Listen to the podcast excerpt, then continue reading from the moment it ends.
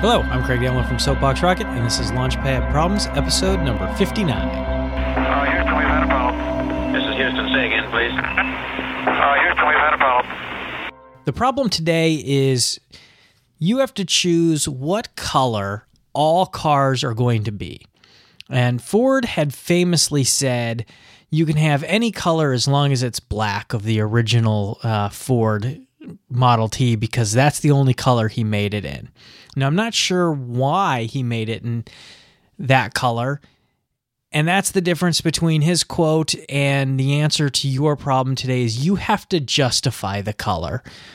Why should they all be black? Why should they all be white? Why should they all be green?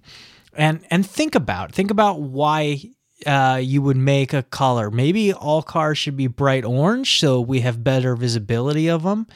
Uh, maybe you want to make all cars white so that they're brighter and reflect more sunlight and uh, decrease uh, global warming. That that way the the parking lots, the roads aren't absorbing as much heat. We reflect some back up. I don't know. Maybe that doesn't work.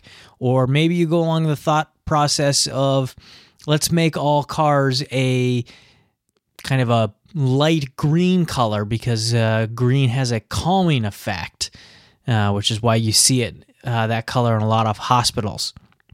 So that's it. That's the problem. You are the maker of all cars going forward, and you get to choose one color for every car. What's it going to be? Thanks for listening. Uh, if you have any suggestions, you can email uh, LPP at soapboxrocket.com or you can send them via Twitter at soapboxrocket. And if you enjoy the show, head on over to iTunes and leave us a review there so we can uh, help get visibility of the show and more listeners. Thanks. Okay, we checked all four systems, and you go on modulation, all four, and keying was a go. Roger, you're loud and clear here also.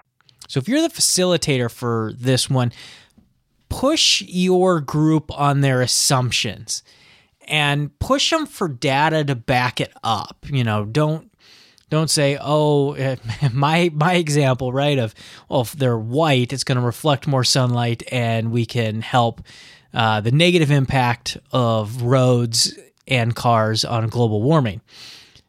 But is there data to back that up? Do they have data? Push them for that. Uh, the other thing you can do here is tailor it to the industry you're in. Uh, for instance, and maybe this one's a little too easy, but if if you're in the insurance industry, what color car gets in the least amount of accidents? Should that be the color you're going to be? And and then you can you can step on step beyond that a little bit if you want and if you make all cars the same color, uh, whichever color is the least accident prone, will that decrease overall uh, accidents? And and it's a good way to question assumptions you've got. Is if you don't have the data to back it up, or question the data too. Maybe there's another reason.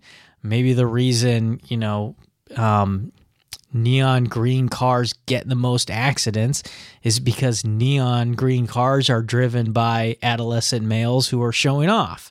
Uh, maybe that's it. So that's it. That's the uh, problem for today. I hope you enjoy enjoy it. Uh, as always, uh, you can contact us via email, lpp at soapboxrocket.com, or via Twitter at soapboxrocket. Thanks for listening.